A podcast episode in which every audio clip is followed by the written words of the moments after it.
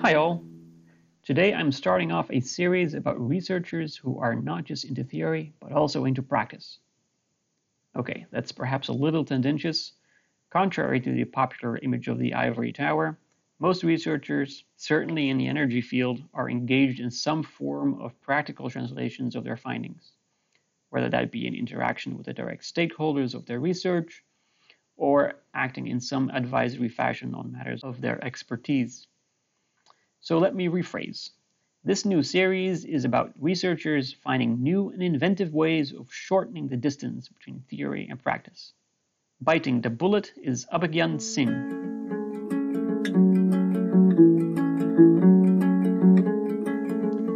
If you've been reading The Social Life of Energy for longer, you may remember him from my special issue on community energy. He had written a great piece on the morality of peer-to-peer energy exchanges. In two villages in northern India, one person was given a solar panel, a charger, and a few battery packs. In other words, this person now disposed over energy, free to do with it what she may, to sell it, trade it, or give it away. The results were very interesting. These energy givers navigated both market logics and familial and neighborly relations, negotiating the obligation to give with the interest to engage in commerce. The obligation to give was one of the universal laws of human sociality that anthropologist Marcel Mauss discovered some 100 years ago. The other two were the obligation to receive and to reciprocate. Perhaps you'll remember the story. If not, take a look at it again. It was quite neat. The link is in the show notes. Now, the interesting bit for today's episode, the reason that I'm coming back to Abhigyan, is that it was he himself who introduced the solar charger and the battery packs. The experiment is part of a methodology he calls design anthropology. This is a novel approach for two reasons. Firstly, it's a little different from how research usually takes place, certainly in the energy field. Researchers often monitor someone else's intervention. Now the researcher himself created one. This is itself unusual, although not entirely unique. For instance, many researchers have been involved in developing prototype apps that attempt to nudge people into prudent or sustainable energy behavior. That brings me to the second novel aspect. Abhigyan did not attempt to nudge in any which way. His design intervention was open-ended and hands-off. To understand how and why, kick back your feet and keep listening. In his article, Abhigyan mentioned that his design intervention shouldn't be considered a quote-unquote pilot. That intrigued me, so I asked him about it. His answer speaks directly to this distinction between encouraging or nudging some behavior and his open-ended approach. So is design anthropology not running your own pilot? The distinction which I try to make in my work about pilot and intervention is that pilots are oriented towards a particular solution. The solution as in that a particular group of people acquiring through the pilot a certain behavior which an outsider, agency, government have already identified as a good behavior. So for instance, people using clean energy over a certain other fossil fuel based energy for their energy consumption, and a new technology put in a particular space in form of a pilot, and the evaluation is on whether people actually acquire that behavior or they are able to use that and to what degree and to what extent. While I make a distinction, in my research, I do not aim towards that, and I use the intervention as a way to study behavior when certain technologies become available in real world. So, and I think to explain this better, maybe I have to briefly tell you about my own PhD and where does it fit in. Yeah, so totally. I was studying inter-household energy exchange or peer-to-peer energy exchange. And when I started my PhD, this was way back in 2013, the idea was that these new forms of technologies, including renewable energy technologies, will be taken up by people. So they will be producing energy within their neighborhood, but they will be also transacting or exchanging energy with each other. Mm. And the issue was that there was lack of real world context where this could be studied. So a lot of the studies which were writing about this were based on simulations and prediction done by real world data, by how people consume energy, how much is the local production, and then simulating behavior if households became started energy exchanging with each other. And these behaviors were coded into these so-called agents. And there were a number of assumptions which were coming from economics. And I wanted to study that if put different forms of social relations between people who live together, neighborhoods and villages, and different types of values will come into play in these energy transactions or energy exchanges when they start controlling and having a choice whom to give energy and whom not to give energy, because this was not being talked about. And in that context, I had to make an intervention so that I could study the phenomena of inter-household energy exchanges. So in my case, intervention is a platform or a structure through which a certain phenomena, an emergent phenomena or non-dominant or non-existent phenomena, practices and behavior emerges in the real world so that it could be ethnographically or anthropologically studied. So it's aimed toward a particular solution, which is a particular behavior, but this is more an infrastructure through which various such practices, performances, or behaviors could emerge, so that one gets a more nuanced understanding of the phenomena which hasn't been studied well before. The key distinctive feature of this methodology then is that it is non-normative. As a result, it also cedes much control over the intervention. This makes it different from the way most designers use the idea of intervention too, which, much like a pilot, is often geared towards solving a perceived problem. While laudable, they have often been criticized for jumping headlong into a solution before properly understanding the complexity of a problem and its context. As an alternative, therefore, Abhigyan suggests this anthropological twist on the concept of intervention. He calls this knowing by intervening by making.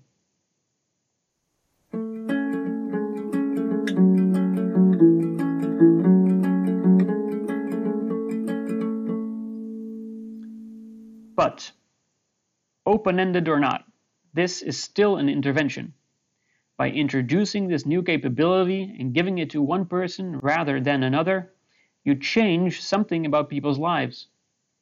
This is not unheard of in the field of research, especially outside of the energy field.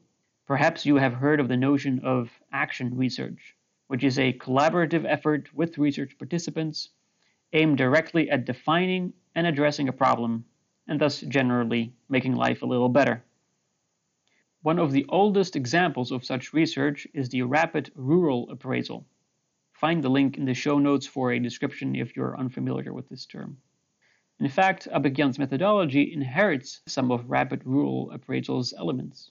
Now, on the one hand, such action research differs from most pilot-type research, where a third party comes in with some kind of solution, a new piece of technology, a new pattern of behavior, and tries to test the solution in the real world. By contrast, whatever solution action researchers identify comes up in bottom-up consultation with stakeholders. However, it is similar with pilot-type research in that it is aimed at making things better for these stakeholders. You might therefore wonder about the "and then you walk away" approach in Abhigyan's take on design anthropology. In any case, I wondered about it, so I asked him about it. Turns out, he wondered about it too. Yeah, I think that's an important and a good question.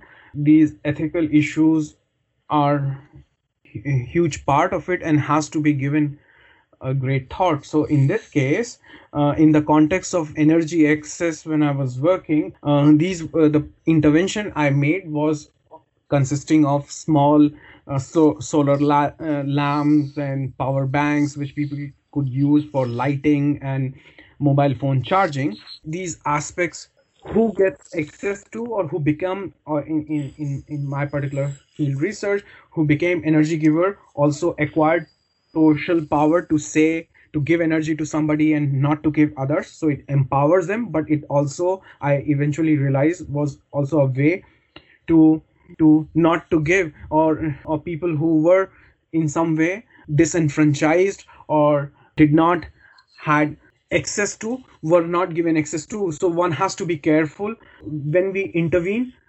We have to reflect and be careful who benefits and who does not gets any benefit, who gets excluded, who gets included. So these are important aspects and questions to consider.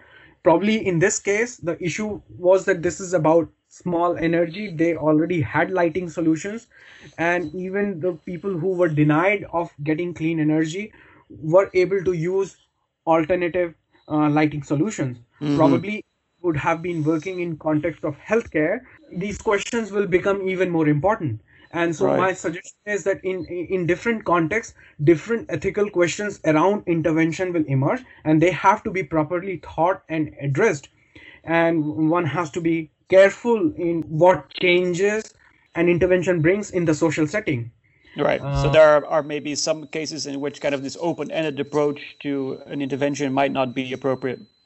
Yeah, or the meaning of intervention may change. So for instance, if one is studying how caste-based discrimination or racial discrimination in a particular setting, which may be invisible, and you want to make an intervention to study that. So maybe the intervention in that context should not aim for making racial discrimination to happen or to emerge. Probably intervention in that case would be a separate of a different kind, where people or different stakeholders or different citizen group actually gets to talk about it. So intervention as a way to create a dialogue within different groups so that you can study. So the meaning of intervention will change based on context. Mm-hmm. And this, what will emerge will vary based on the context you're working.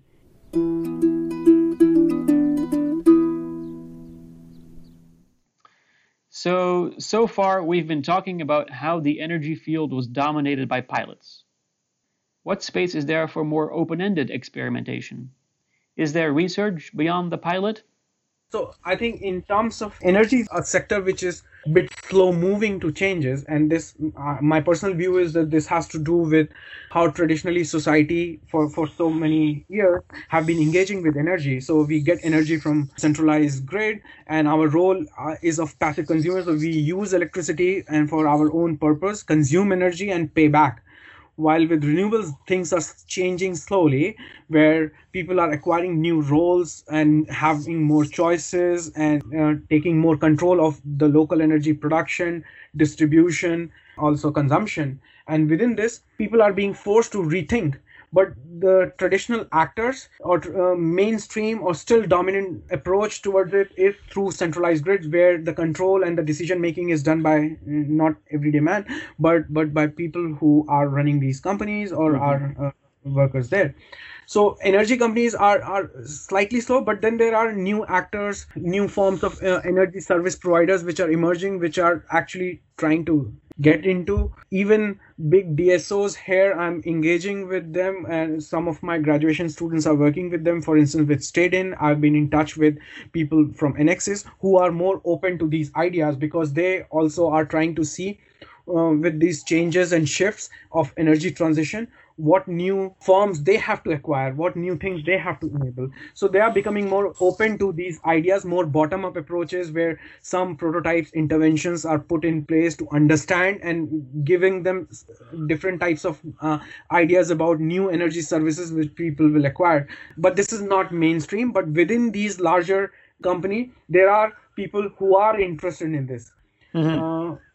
On the other hand, tech industry like ICT, they have been fairly open and they have been engaging with anthropologists and designers together to create solutions and also to understand what new solutions have to be made. Right. There are a number of design consultants who also are doing that.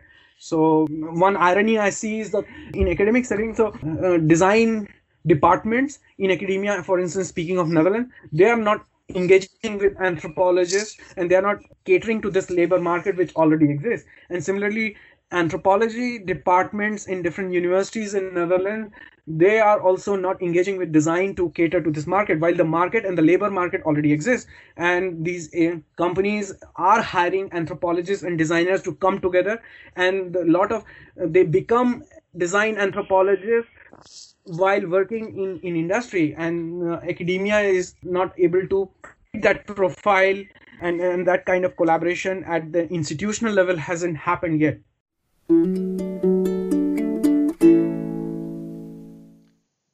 All right, so we have two calls to action. For the energy sector to start employing designers and anthropologists, and for universities to start preparing their students for the kinds of methodological and ethical questions these new roles will bring up. That's it for today's episode. I hope you enjoyed this talk with Abhigyan as much as I did. Please join me in thanking him.